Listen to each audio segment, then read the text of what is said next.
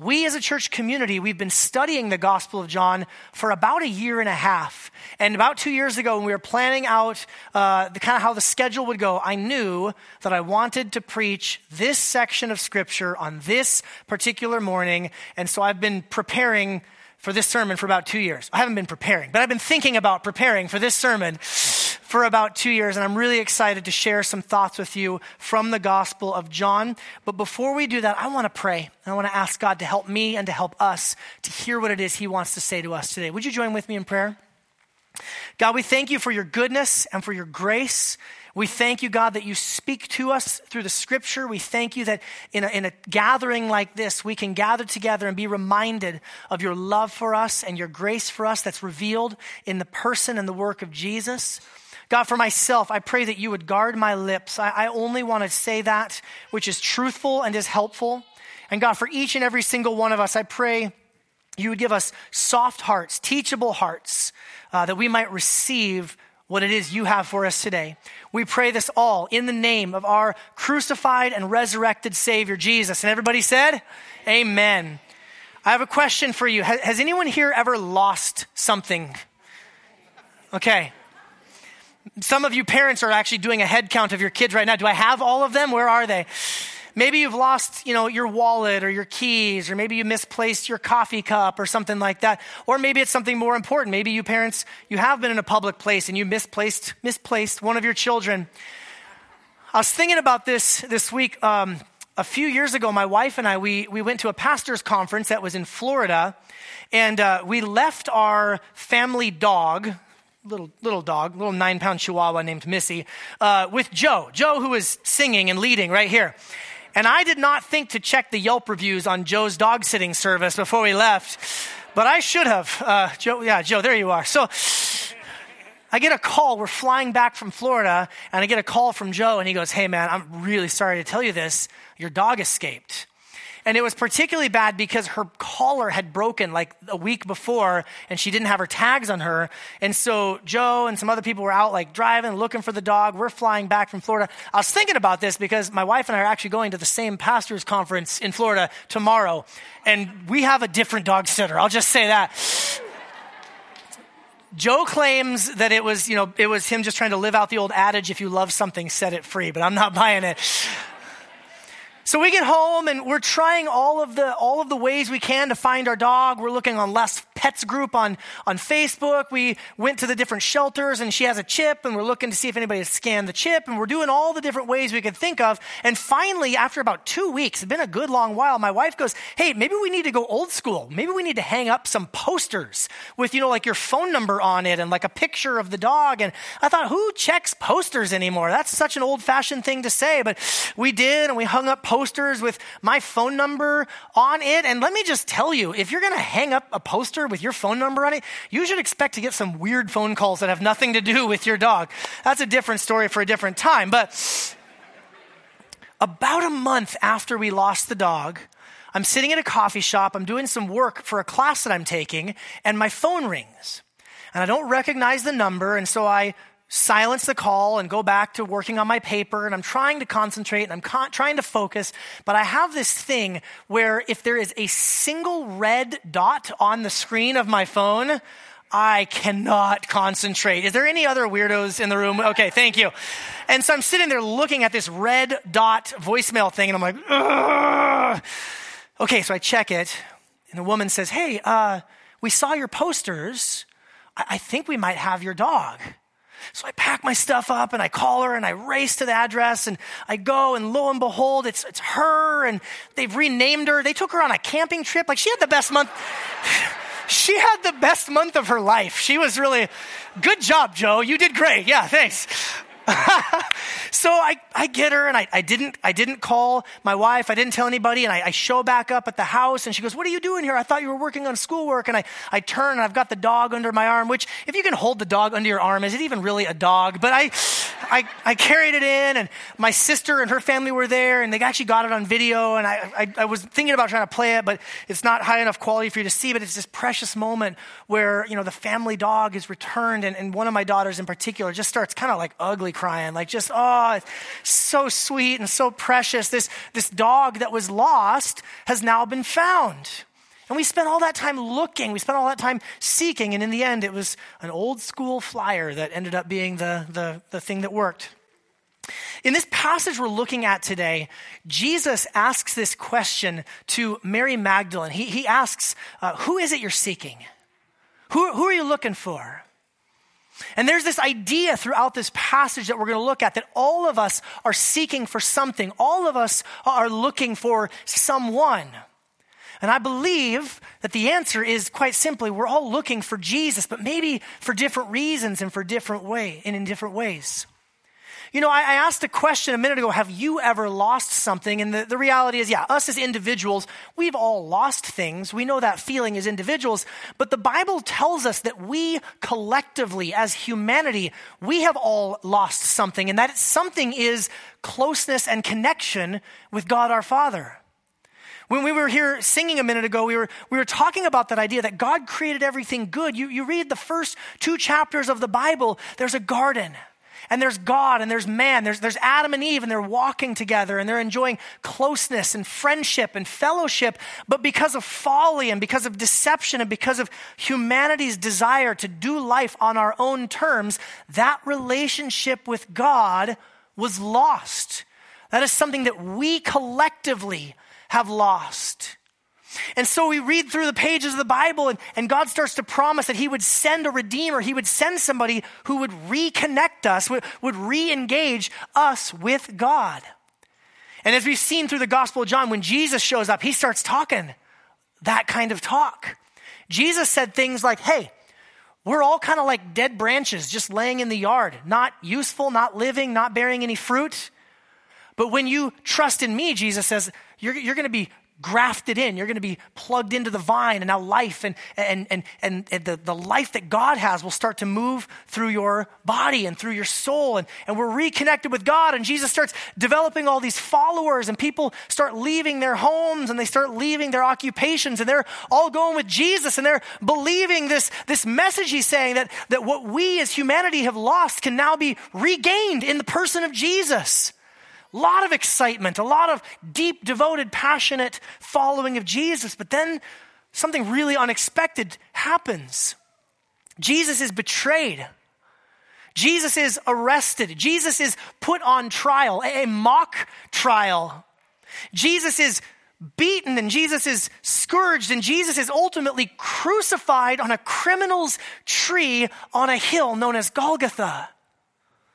And for the followers of Jesus, they're sitting there thinking, this wasn't supposed to happen. Friends, you need to understand something that the good news of Easter, the good news of the resurrection and the empty tomb only makes sense when we first understand the bad news of the cross. We spent time on, on Friday, on Good Friday, exploring in depth the idea of the cross and Jesus going to the cross to die in our place to pay the penalty for our sins. But if you think just from the perspective of the followers at that time, they're sitting there thinking, how did this happen? We've already lost relationship with God. We've lost all of this stuff. We thought we found the one. We thought we had the one that was going to fix everything. How did we get here again? How did we lose it all again? So we're going to see Peter, John, and Mary, Mary Magdalene, particularly Mary today we're going to see all of them as they're seeking for Jesus. And so, if you have your Bibles, I invite you to, to, to, read along with me. We're in John chapter 20. If you don't have your Bibles, that's okay. You can follow along on the screen. Chapter 20, verse 1.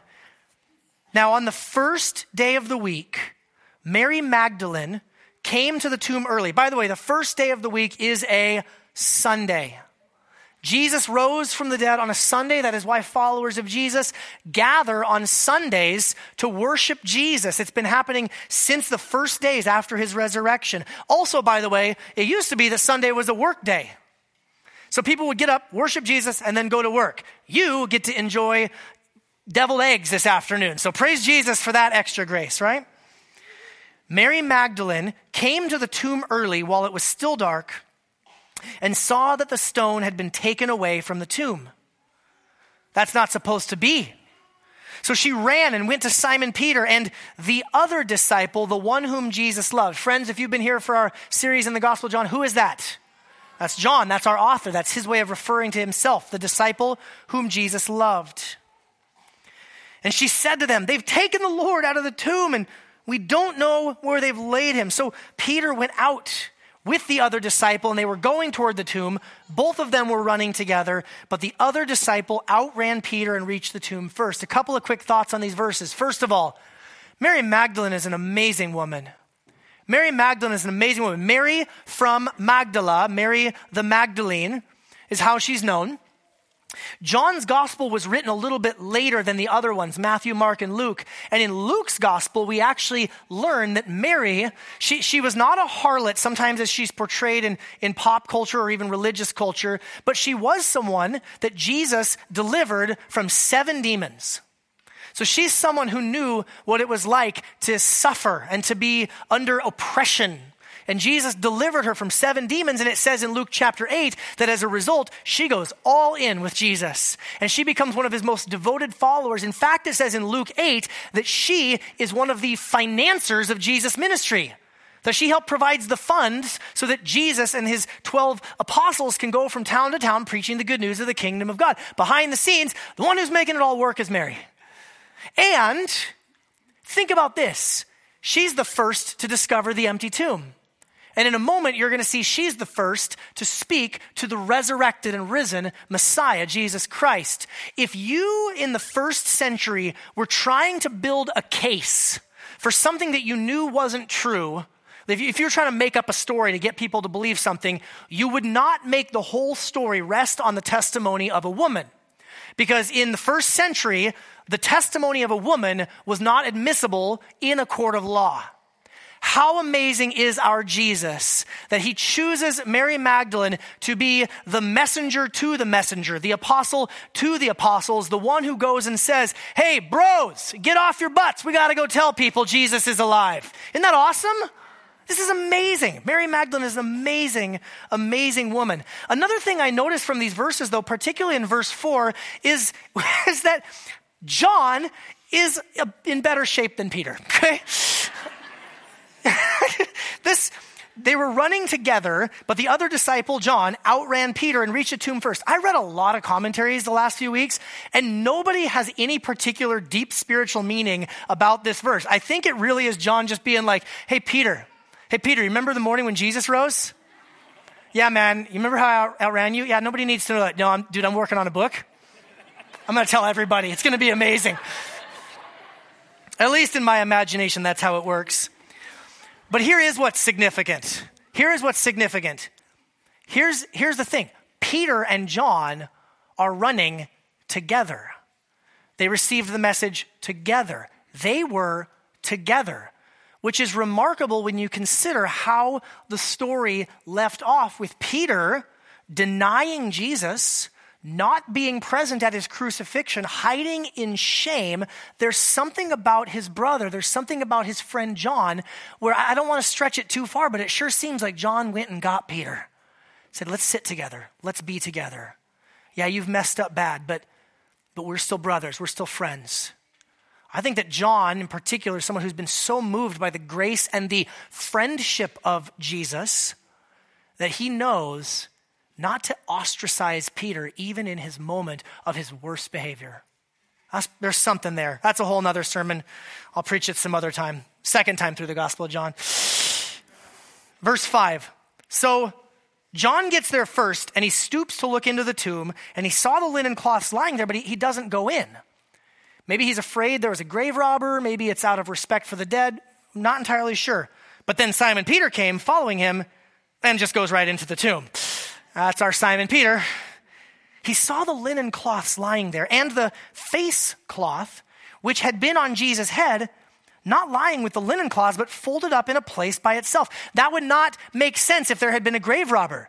What grave robber is going to go in and steal a body but take time to fold the laundry? By the way, apparently, Jesus, on the morning of his resurrection, did take time to fold the laundry. So, men,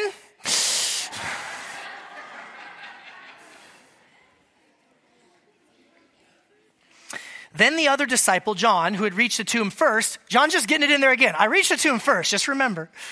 Then John went in.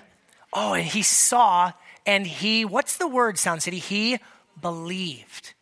And this is the point of the Gospel of John. John has told us several different times that the whole reason he wrote this book was so that we might believe. John goes in, he sees it, and he believes. But, it says, they did not yet understand the scripture that he must rise from the dead. So there's belief, but he still isn't really sure all what's going on. Then the disciples went back to their homes. But Mary stood weeping outside the tomb. And as she wept, she stooped to look into the tomb. And she saw two angels in white sitting where the body of Jesus had lain, one at the head and, and one at the feet. And they said to her, Woman, that, that's, a, that's a term of respect. I know in, in our culture, if I walk up, hey, woman, like that's not. But in their culture, it's like, it's ma'am, it's, it's madam, it's that sort of a thing. Woman, why are you weeping? And she said to them, They've taken away my Lord. And I don't know where they have laid him. First of all, she does an amazing job of interacting with angels and not freaking out, but I, I think it's because she's so singularly focused on Jesus. There's angels here, fine. I just want Jesus. Having said this, she turned around and she saw Jesus standing, but she didn't know that it was Jesus. Whether this is a, a, kind of a spiritual blindness at the moment, just kind of waiting, or whether this has something to do with the fact that Jesus, when he, when he raised from the dead, Jesus went through something that as of yet no other human being has gone through, that Jesus passed through death and came back in resurrection glory and life. It's, it's theologians wrestle with this kind of stuff, but it's probably not crazy to say that, that Jesus is just a little different than he was before. For whatever reason, we're not entirely sure. She doesn't recognize him. And Jesus said to her, he uses the same kind of formal term Ma'am, woman, why are you weeping? Whom are you seeking? This is so loaded, you guys. Supposing him to be the gardener. Remember, Jesus' body was laid in a tomb that was in a garden. If you were here on, on Friday night, you heard us talking about that, that, that his, his body is laid in a garden tomb. So she thought he must be the gardener, and she said, Sir, if you have carried him away, tell me where you've laid him. I, I, I want to fix this. I need to, I'll bring him back. And Jesus said to her, Mary.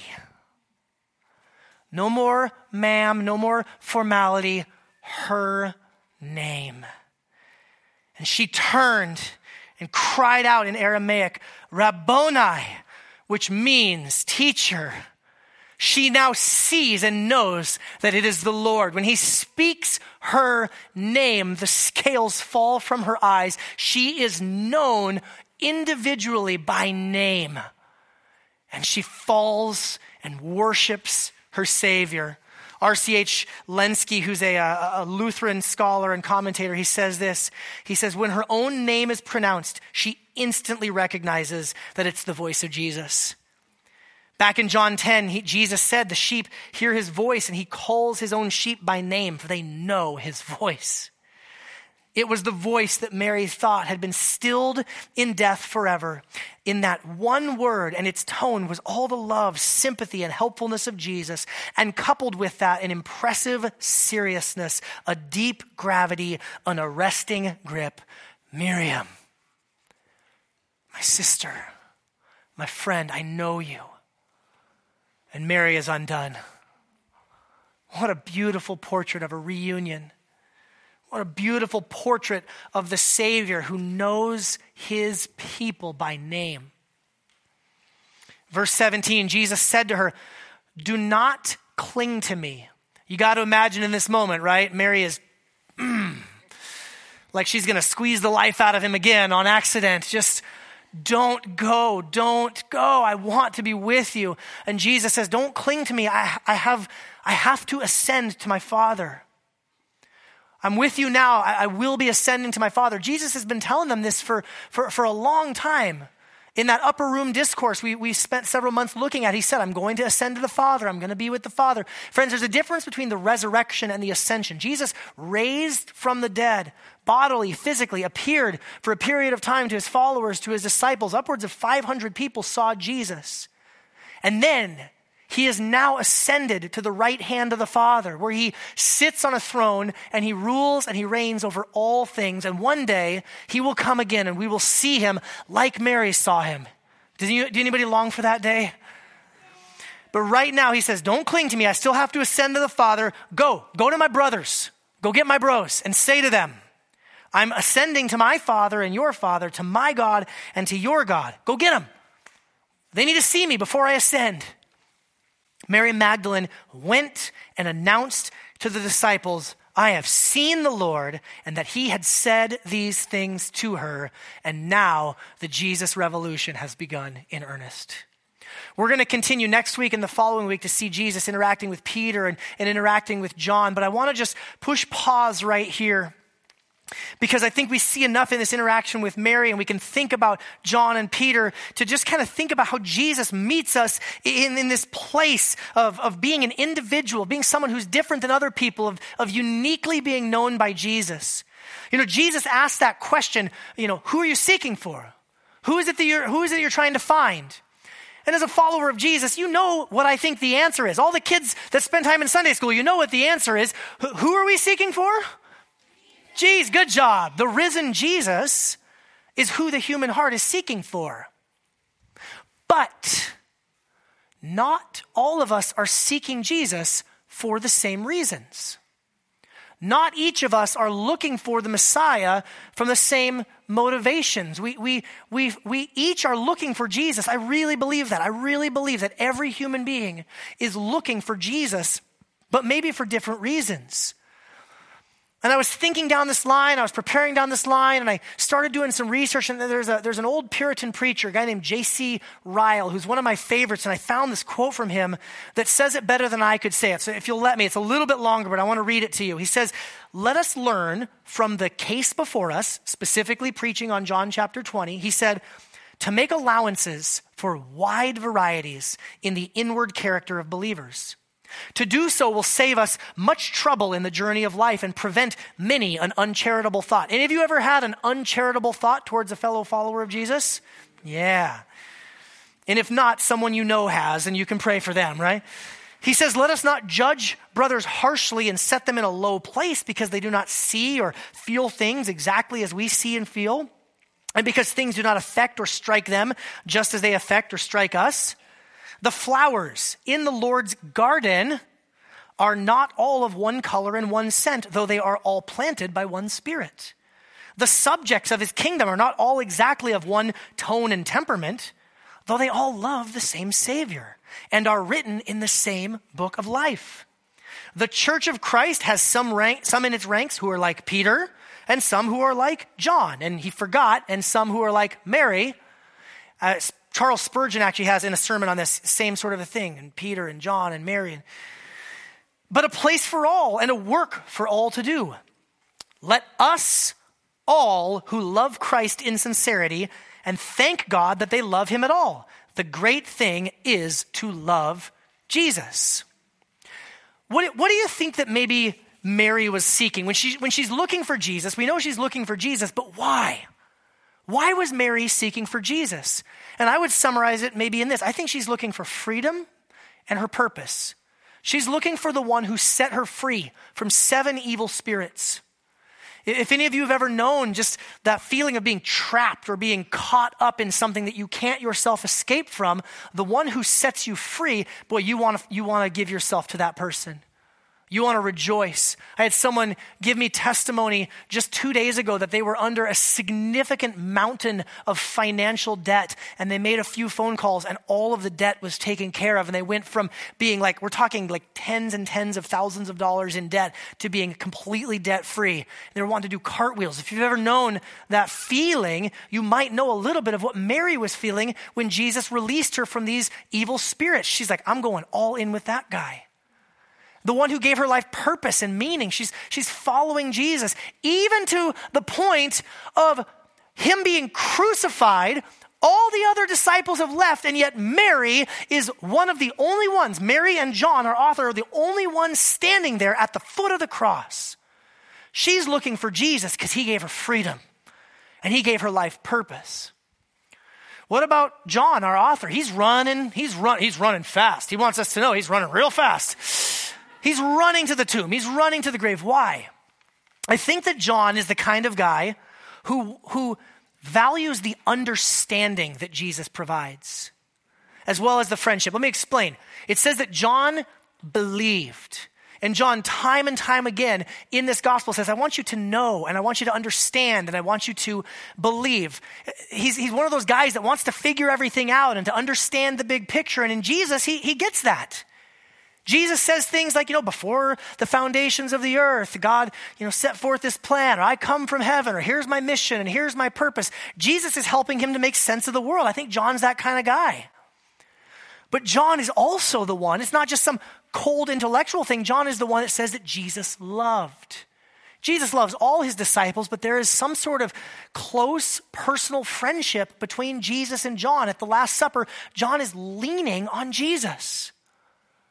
Jesus said, No longer do I call you servants, but I call you friends. I think John was a deeply relational person who had found his best friend, and he's running for the tomb looking for him. What about for Peter? Peter, I think pretty clearly, is looking for Jesus because he wants forgiveness and restoration. Peter and Jesus, it was, it was not a good series of events. On the Last Supper, Jesus starts washing the disciples' feet, and Peter starts objecting and correcting Jesus, and, and Jesus rebukes Peter. Knock it off. You have to let me wash your feet, or else you don't get to be a part of what I'm doing. And then in, in the garden, Jesus is praying, knowing that he's going to the cross to die for the sins of the world. And he says, Hey, Brothers, will you stay awake and will you pray for me? I'm going to go over there, but will you stay awake and pray as well? What does Peter do? He falls asleep. And then when the guards come to arrest Jesus, Peter goes into attack mode and he cuts off the ear of one of the servants and Jesus corrects him in front of everybody and heals the servant's ear and said, Peter, that's not how my revolution's going down. We're not going to attack people with violence. He goes, I'm going to take on the violence of the world and so usher in God's good grace and peace and love. And then, worst of all, Peter denies Jesus three times publicly. And Jesus told him it was going to happen, and he still did it. You think Peter is running to the tomb looking for some forgiveness, some, some absolution? Let me ask you what are you seeking for? Many people in this room, many people, different personality types, different hearts, different wiring. You already know that I think the answer for what you're looking for is Jesus, but, but why? Some of you are like Mary and you're looking for freedom. You're looking for freedom from the chains that bind you. Friends, I'm here to tell you this morning that there is no greater freedom than is found in the resurrected Christ. Some of you are, are, are, here looking for purpose. Why, why is my life even in existence? Why do I get up and go to work and come home and get up and go to work and come home and do this thing day in and day out? What's the purpose? What's the meaning of it all? Friends, I'm here to tell you that in the crucified and resurrected Christ, our lives find greater purpose and meaning than we ever could have thought possible. Some of you are like Peter, you're looking for forgiveness. You know the wrongs that you've done, you know the shame that you carry because of decisions you've made. And I'm here to tell you that the resurrected Christ is proof positive that God loves you and that your sins, though they are as red as scarlet, can be washed as white as snow. What are you looking for? Maybe you're like John and you're somebody who wants to figure it all out. Well, guess what? In Jesus, all of the history of the world finds its meaning and purpose. Maybe you're, maybe you're someone who's just looking for friendship and relationship. Well, guess what? Jesus is the best friend that a human being could have ever asked for because he knows everything about us and yet he still acts in love toward us. Any of you have friends like that? Even a little bit? It's a great thing, but they're not perfect. Jesus is. What are you looking for? Friends, I'm here to tell you that what you are looking for is found in the crucified and resurrected Christ. Now, I want to pause. If this was a movie, if this sermon was a movie, I think it's a weird movie. Okay, but uh, go with me, okay? This is where the credits would roll. But you would know because you've seen other like Avengers movies, you know that there's like this extra scene coming up, right? Some of you are like Marvel nerds. I know, yes. Thank you. You just outed yourself. I'm a Bible nerd. I don't know which one's worse. Okay, so I want to pause because I've been speaking to you in very individual terms. And while all of that is true and all of that is, is um, is completely, I think it's here, it's in the text, it's all right there. I want to invite you to zoom out. You know, when they do those, like in the Avengers movies, they always go to like outer space and there's like some bigger thing happening and some guy's got on like a glove and they're like, oh, and all the Marvel nerds are like, you see that stone and it means this thing. And they're like, whoa, and like, you guys are nerds, okay? I'm about to do that with, with the Bible, okay? Because there was a word, there was a clue it's not just that Jesus is meeting us individually, it's that Jesus is meeting us individually and he's sweeping us up into something bigger than we could have ever imagined. The clue comes in John chapter 19, verse 41. We looked at this on Good Friday. It says, In the place where he was crucified, there was a garden. And in the garden was a new tomb in which no one had yet been laid. When you think about garden, you think about that theme in the Bible, we think about the Garden of Eden, where it all started. And we think about after mankind's fall into sin, how part of what the, the curse that was pronounced was that the ground would produce thorns and thistles. I don't know about you. Have you looked at the world lately? Are there some thorns and thistles? Did you catch Mary's misunderstanding in verse 15? Jesus said to her, Woman, why are you weeping? Whom are you seeking? Mary, supposing him to be the gardener. Does John put words like that in just on accident? Or is he trying to tell us something? N.T. Wright, uh, Anglican bishop and author, says this Mary's intuitive guess that he must be the gardener was wrong at one level and right, deeply right, at another. This is the new creation. Jesus is the beginning of it. Do you remember when Pilate said, Here's the man? Well, here he is, the new Adam, the gardener charged with bringing the chaos of God's creation into new order, into flower, into fruitfulness. He has come to uproot the thorns and thistles and replace them with blossoms and harvests. I heard a quote this morning, I can't remember the source, but it was, it was Jesus on the other side of death looks a lot like a gardener. And so while you and I are met individually, loved individually, called by name individually by this crucified and resurrected Messiah, he then calls us into something that is so much bigger than we could have ever imagined the restoration of all things. It's not just that Jesus died and rose again. The promise is that all who place their faith in Jesus will also rise again and be resurrected like Jesus. And actually, the promise is even bigger. It's that the entire cosmos itself will be reborn in Jesus. How amazing is that? That's an incredible thought. John, our, our author here, many years later, he, he's the last living apostle. He's, he's spent his entire life going out there telling people, Jesus is alive. They killed him, he's still alive. It's amazing. You should follow him.